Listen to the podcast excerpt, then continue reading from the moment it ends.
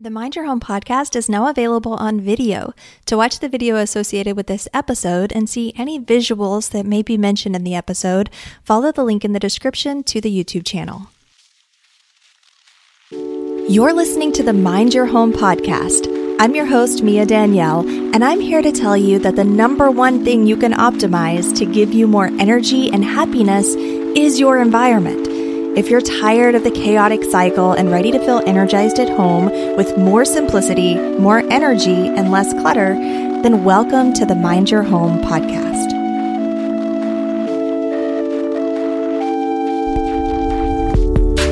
Today, I want to talk about five things that I wish I had gotten rid of sooner. Now, I'm not somebody who likes to live in regret, and honestly, I have a terrible memory. So, most of the things that I've owned in the past and I've gotten rid of over the years, I legitimately don't remember, which is probably good information to have. You know, some of the things that you're holding on to might be things that you would totally forget about if you would just let them go. But there are five things that I do wish that I'd let go of sooner. Number one is Teflon pans. And no, this is not me trying trying to sell you any kind of cookware. I've shared before that I do use Caraway cookware and I do think that they're great, but I know that there are other brands out there as well that are not Teflon. Honestly, I can't believe that Teflon is still legal and still so readily sold with all of the information that we have about it. Now, Teflon, of course, is a brand name, so I use it kind of loosely as being a PTFE product. And there are many PTFE products that are largely made up of something called PFAS, PFAS.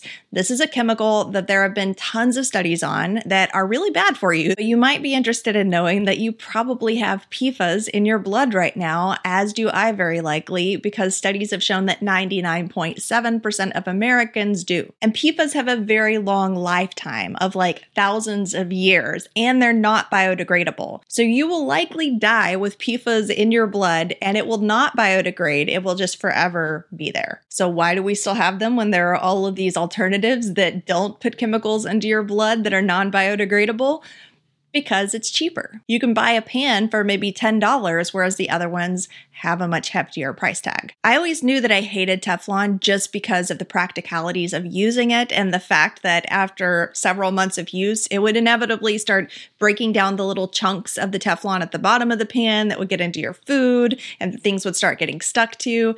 But I didn't realize until the past couple of years how bad that actually was for you. And I think that most people don't, which really sucks.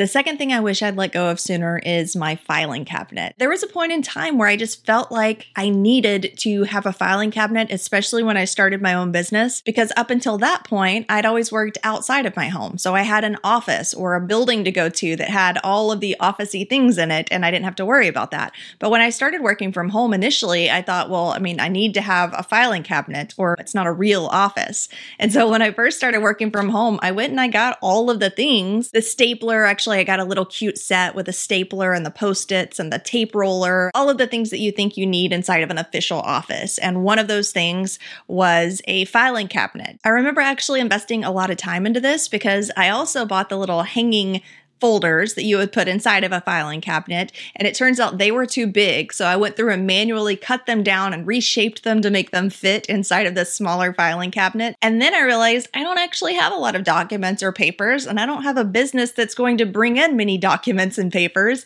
So I started thinking of things outside the box that I could fill these filing cabinets with, like my kids' artwork or just, you know, random papers that I didn't even need to hold on to. You know, sometimes you think you need these things in order to make a space official or to make it fulfill some specific purpose. And a lot of times you just don't. And so I don't have a printer or a scanner or a filing cabinet. All of those things actually could be things that I could have gotten rid of much earlier, but particularly the filing cabinet because I was able to really minimize my documents and my papers. And instead of holding on to extra papers for the sake of filling up this filing cabinet, I actually let go of a lot more papers and documents for the sake of minimizing to a binder. And that's what I've used for years now. And I very rarely come across a paper that I need to add to that binder because there really is so little that we need in the form of physical copies nowadays. Number three is photo prints. I used to be really sentimental with my photo prints. My parents had a big hutch just piled with photos of like me from childhood and just my parents and parents' friends. And I would be the person who would sit there and go through all of them. And I got a lot of joy out of it at the time. I still get joy out of my photos. Like that part of me hasn't changed. But honestly, I get more joy out of them now that I don't own physical prints. And when I say I don't own physical prints, I only own five physical photo prints. And that's only because we have this hall stretch in between the two bedrooms up here. And I just happen to have a picture frame that was really horizontal and fit perfectly there, and it holds five pictures. And I don't miss them at all. And in fact, I regret not going digital with my photos and not letting go of those physical photos a long time ago. There are just big chunks of my life that I have no photos for, and it's because I wasn't digitizing anything. All of those pictures that I'd collected over the years, the majority of them are gone. In fact, the only ones that I have left are the ones that I digitized. A lot of photos have been lost, a lot of photos have been damaged. I might actually have them now if I had taken the time to digitize those. And so, you know, now we're taking all these digital photos of Chloe, and my middle child, Gracie, has no baby pictures. Even though I took a ton of pictures, because I remember some of the setups that I had with the pictures that I took of her. So, you know, I'd love to be able to pull up a baby picture of my girls at the age that Chloe is now to kind of compare and see how much they look alike or how different they look or if they're doing the same things.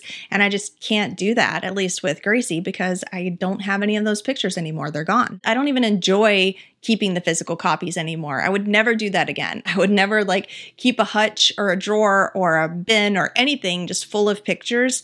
I just wouldn't do it. I would only digitize them. And with the Aura frames, who is our sponsor for today, I'm able to regularly enjoy those pictures more than I could before. I was introduced to these frames a couple of years ago when one was bought for me as a wedding present, and we loved it so much that we bought one for Matt's parents. And now we're sharing photos back and forth on our frames.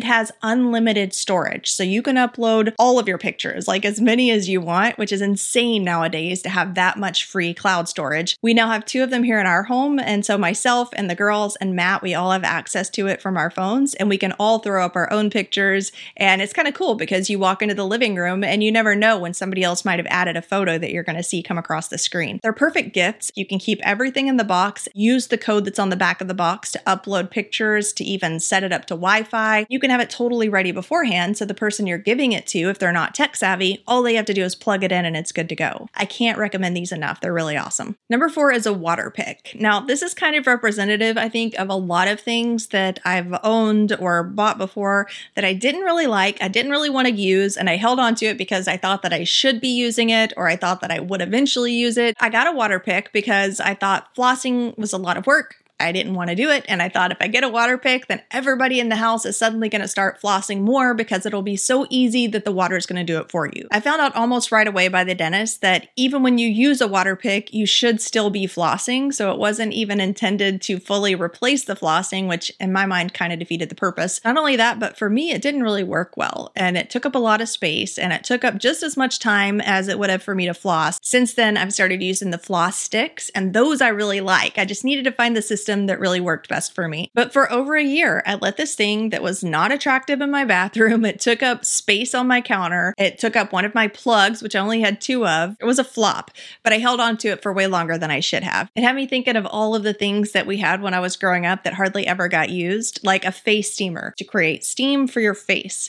And I I don't think I ever remember seeing that thing used, but I knew it was there. Or hot rollers. We hardly ever used hot rollers. Maybe once in a blue moon we would take that thing out and plug it in. But maybe for you it's a curling wand or an old beard trimmer. So yeah, What's your water pick? And number five for me is books. I will very rarely hold on to books that I've already read at this point because I've watched myself over the past few decades and I know that I never read a book more than once. I just don't do it. And I think probably most people don't. But I did keep a collection of YA books. There was a period of time in my mid 20s where I just got really into everything YA. And they were these just big, thick books. And I loved the stories. And I always thought, you know, I'll go back and I'll read them sometime. Or I had daughters who were really young at the time. Someday they're going to be teens or they're going to be young adults and they're going to want to read these books. Spoiler, they never wanted to read my books. The one who does really really love to read prefers to read her own newer YA books. So I ended up getting rid of all the books anyway, but not before holding on to them. From place to place where I moved, I carried around this big stack of these really thick books that were never to be read again by anybody. And really, it's not just the fact that I had to carry them around and books are heavy, or that I had to even find a place to store them, which kind of sucked because it was a waste of space. I felt bad every time I looked at those books. I felt like,